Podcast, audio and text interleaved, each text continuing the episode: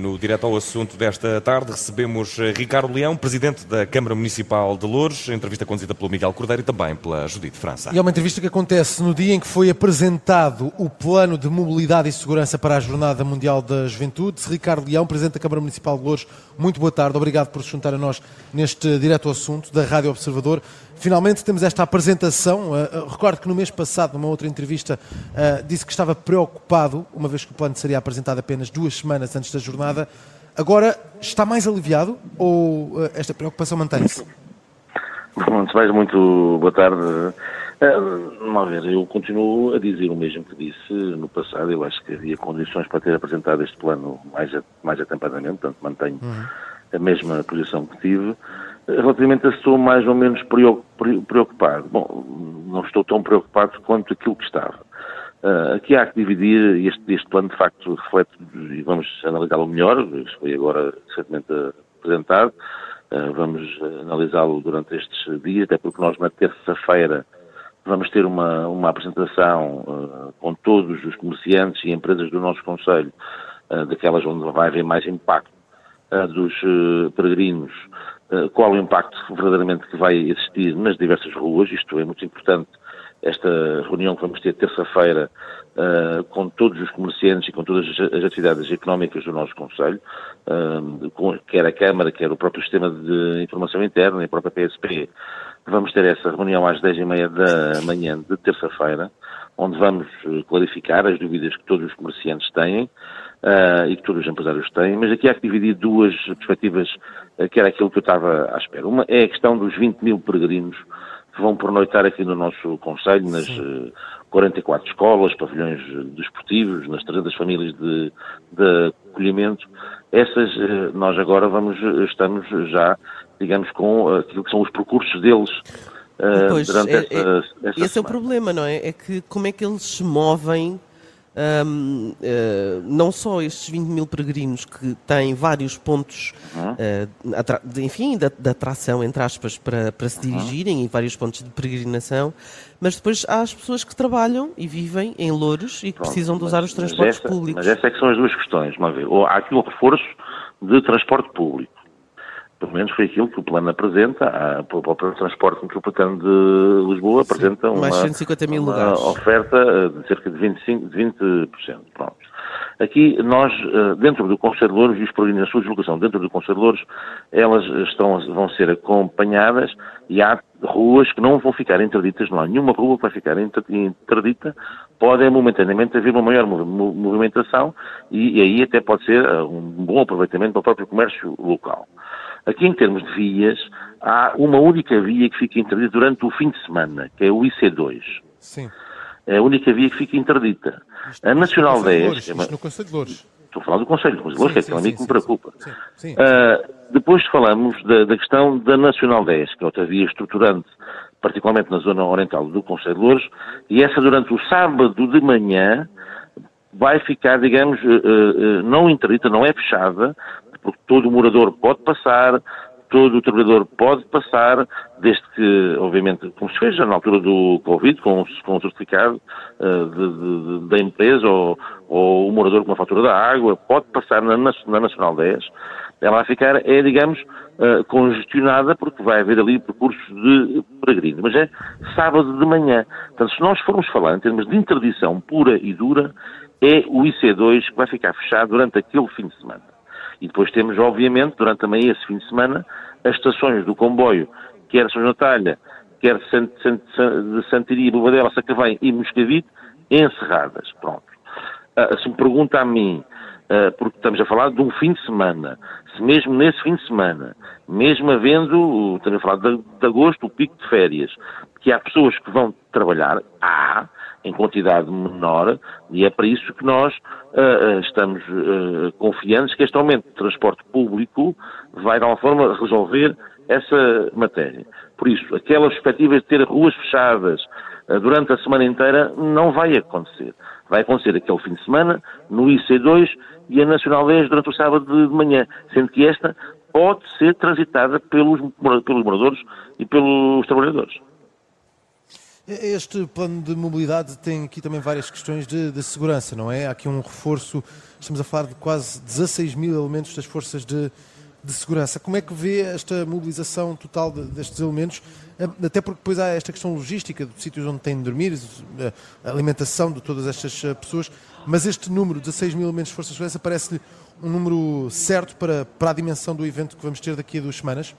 Olha, eu não sou especialista na matéria, confio uh, naquilo que, e desde já uh, agradeço, uh, o comandante da divisão da, da, PSP de Lourdes tem sido inexcedível naquilo que é as explicações e, e digamos, o assegurar de que tudo vai correr bem. Portanto, eu confio no trabalho, que digo já que tem sido inexcedível, do Sr. Comandante da Divisão da PSP de Louros. Agora, nós também temos a nossa Polícia Municipal, nós temos, eh, uma, um, temos cerca de 1.200 voluntários que vão estar só unicamente afetos ao Conselho de Louros.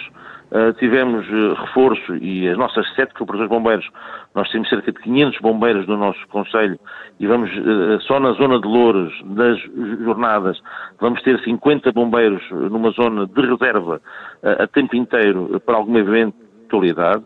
Reforçamos na parte de Louros com mais sete ambulâncias de socorro para alguma eventualidade também. Portanto, do ponto de vista da segurança pura e dura, não estou, de facto, preocupado hum, quanto a essa certo. matéria. Uhum.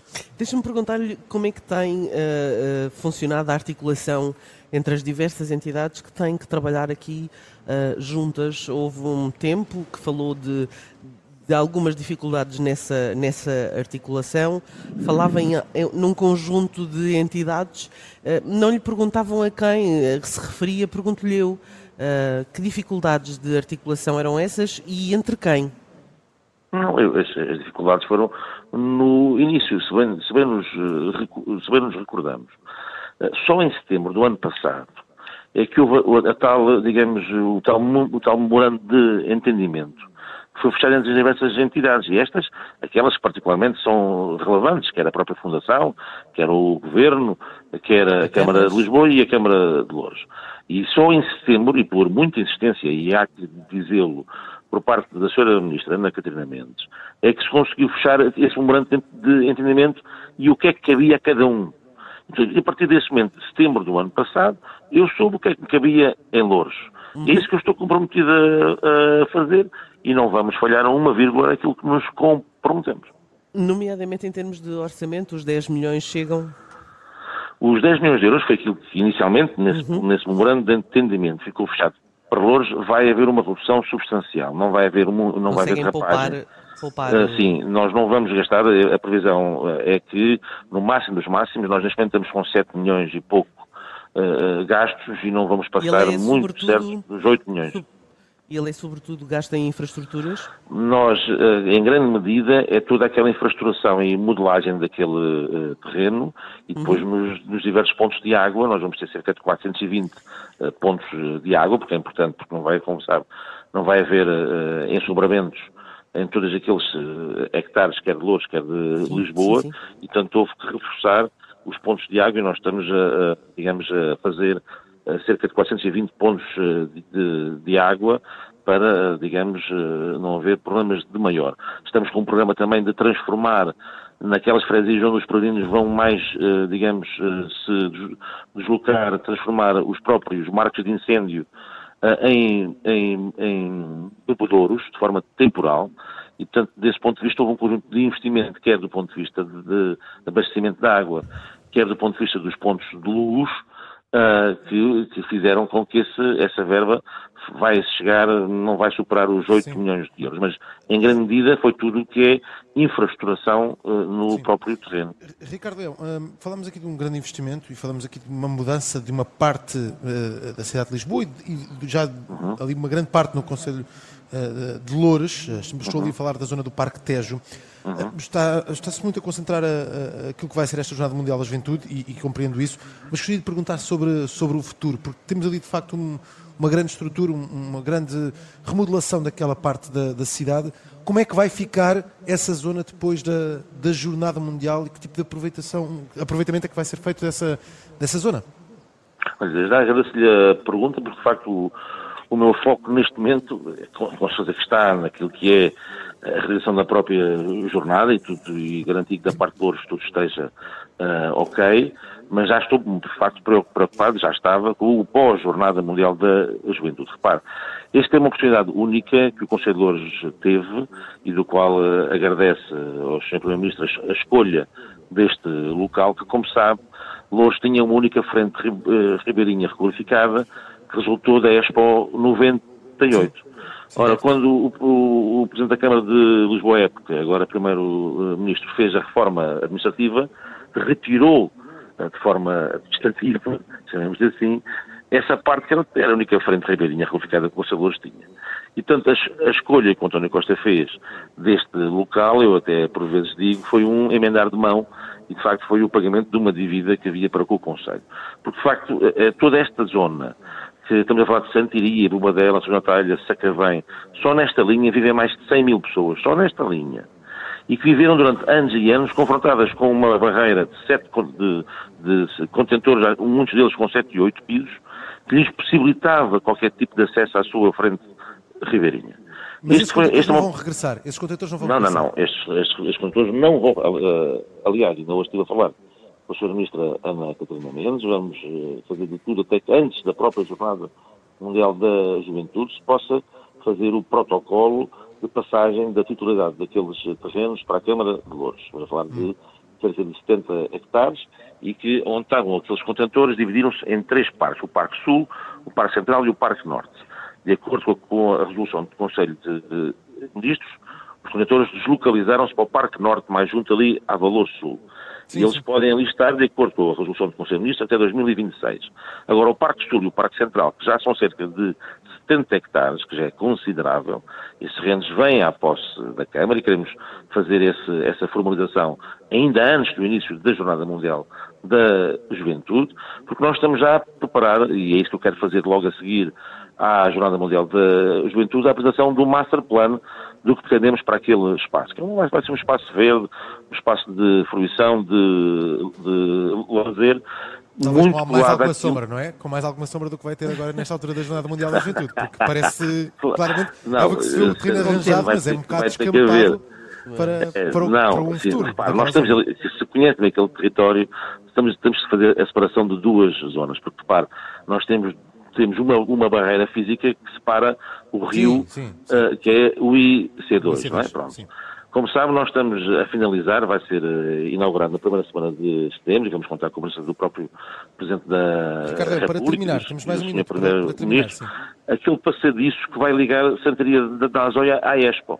E, de facto, esse, esse é um investimento de 13 milhões de euros, que não está inserido, obviamente, na questão da Jornada Mundial da Juventude, mas tem que ser casado com toda a infraestrutura que vai ter que se fazer e que fecha, naquele, não é? fecha ali, naquele fecha espaço. Ali o, fecha ali o círculo, não é? Só mesmo, mesmo, mesmo para terminar, porque diga. já ultrapassamos o, o, o nosso tempo. Diga, diga. Uh, já foi deputado à Assembleia, duas legislaturas, Sim. abandonou o cargo agora em 2021 porque... Hum, Uh, porque, porque assumia, assumia, exatamente, assumiu, assumiu a Câmara de, de, de Louros.